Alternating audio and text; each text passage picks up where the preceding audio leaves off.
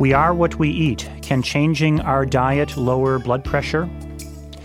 You are listening to ReachMD XM 157, the channel for medical professionals.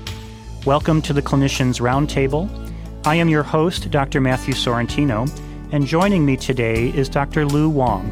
Dr. Wang is the instructor in medicine at Harvard Medical School. She is the associate epidemiologist in the Division of Preventive Medicine at Brigham and Women's Hospital in Boston, Massachusetts. Dr. Wong and her colleagues have published a series of papers looking at different nutrients in the diet and the incidence of hypertension. And today we're going to talk to Dr. Wong about some of this research. Dr. Wong, welcome to the program. Hi, thank you for uh, having me into this program, and I'm glad to be here discussing some of our study findings. Well, I know that patients are very interested in the nutrients that they eat, and many patients feel that what they eat can lead to disease or can prevent disease.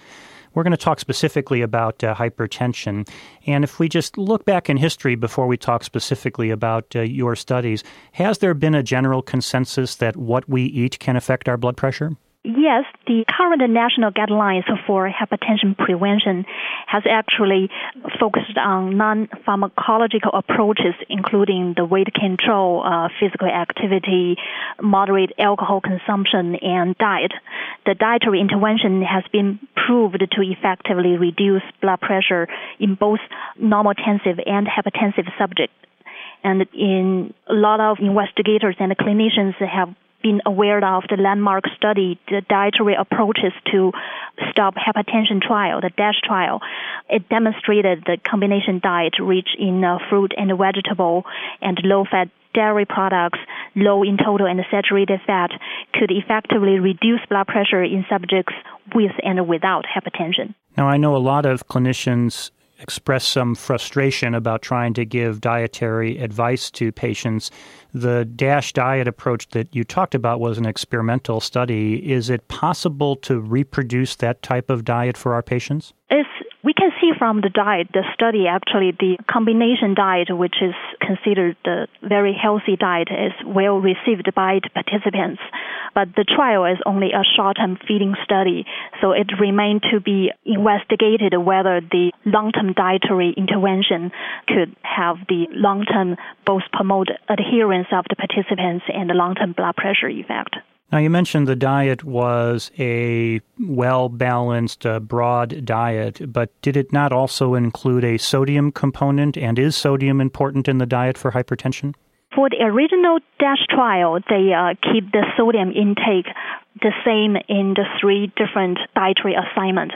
But in follow-up studies, the subsequent study still using the combination diet in the DASH trial have demonstrated that sodium control will further reduce blood pressure on top of the effect achieved by the combination diet. So, in other words, you needed the combination diet in addition to then lowering sodium. So, it's not just sodium restriction, it's sodium restriction in a milieu of a good combination diet. Yes. Now, this leads, of course, to some of your studies. What led your group to look at some of these other dietary components and the incidence of hypertension? The DASH trial is a good example to demonstrate a strong cumulative effect of multiple food and nutrients on blood pressure, but the study was not originally designed to identify the effects of specific components in the diet. Therefore, recently we conducted a series of studies to investigate the intake of specific food groups and items in association with hypertension risk in a large cohort of middle aged and older women. So tell me a little bit about the cohort of women that you studied. These were a broad section of the American population that you studied? Our study is called a Women's Health Study. It's a randomized, double-blind, placebo-controlled factorial trial and that was originally designed to evaluate the risk and benefits of uh, low-dose aspirin and vitamin E in the primary prevention of cardiovascular disease and cancer. So the study participants were female U.S. health professionals. They were aged older than 45 years and they were free of cardiovascular disease and cancer at beginning of the study. So none of these women also had hypertension at the beginning of the study? certain amount of them do have hypertension at the baseline, but they were free from cardiovascular disease and cancer. And in our analysis, to investigate the primary prevention of hypertension, we excluded participants with hypertension at baseline, only focus on people with normal blood pressure. Now, the exclusion of patients with hypertension, is this self reported hypertension from the women, or were all of these women seen and had measured blood pressures? We use self reported information to classify whether these participants are hypertensive or not, but this self reported information has been validated in similar health professional cohorts. So it sounds like this population was a well informed population. You said that they were women professionals, so they would have a higher likelihood of knowing if they had hypertension than maybe the general population. It's possible. Now, one of the studies that uh, you and your group published uh, was in the Journal of Hypertension this year. It's called Meat Intake and the Risk of Hypertension in Middle Aged and Older Women. Can you tell us a little bit about this study and how meat had an impact on blood pressure? In this study, we investigated the association of uh, total red meat intake, different types of red meat, and poultry intake in a population of over 20 8,000 women health study participants, and the uh, dietary intake information was collected from the food frequency questionnaire. And the total meat intake uh, was calculated as sum of the individual food items, including the beef, lamb, and pork as a main dish or mixed dish, hamburgers, hot dogs, bacon, and other processed meats such as sausage or bologna. And we also divided the total red meat into unprocessed red meat and processed red meat. And we adjusted for no hypertension risk factors in our analysis and found women who consume highest quintile of red meat had 13% higher risk of hypertension compared to those in the lowest quintile. We also used the functional cut points to categorize these participants. So women who consume more than one and a half servings of per day total red meat had actually a 35% higher hypertension risk compared to those who consume no red meat at all. And this association was similar for processed and unprocessed red meat, but we did not find the similar association between the poultry intake and the risk of hypertension. If you are just joining us, you are listening to the Clinicians Roundtable on ReachMD XM157, the channel for medical professionals. I am your host, Dr. Matthew Sorrentino, and I'm speaking with Dr. Lu Wong. We are discussing some of her recent studies on nutrient intake and the incidence of hypertension. So you mentioned that red meat, especially high amounts of red meat, seems to be associated with the development of hypertension, but poultry is not. So it's the type of meat that these women ate that uh, was associated with high blood pressure? Yes, we consider there are multiple nutrients in the red meat could be responsible for his effect on blood pressure. The red meat is a major source of saturated fat, cholesterol, and heme and animal proteins. And in our study, we found that the intake of these nutrients were positively associated with increased risk of hypertension. Um, so these nutrient factors, particularly the saturated fat and uh, heme iron, may explain the increased hypertension risk among the women who consume a large amount of red meat. Is there a threshold effect? In other words, is there a minimal amount of red meat intake that seems to be safe that is not associated with increased pressure? we found a significant association in the women who have consumed the uh, largest amount of red meat, but the increased association was also significant even when the participants just consume more than none but less than uh, 0.5 servings per day.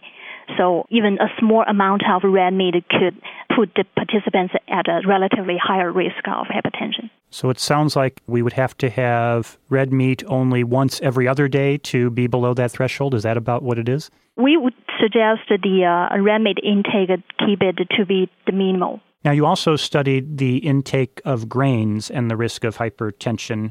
This was in the journal American Journal of Clinical Nutrition. Can you describe a little bit about that study and what that showed? In that study, we uh, investigated the intake of whole and refined grain in association with the hypertension risk in women health study participants. The whole grain foods include dark bread, whole grain breakfast cereal, cooked oatmeal, uh, wheat germ, brown rice, and other grains. And refined grain included like sweet rolls, cakes, desserts, white bread, muffins, biscuits, refined grain breakfast cereal. Then in this study, we found women who consume highest quintile of whole grain had 11% lower risk of hypertension compared to those in the lowest quintile. We also conducted analysis using the functional cut points. We found women who consume more than four servings per day of whole grain had a 23% lower risk of hypertension compared to those who consume less than a half serving per day.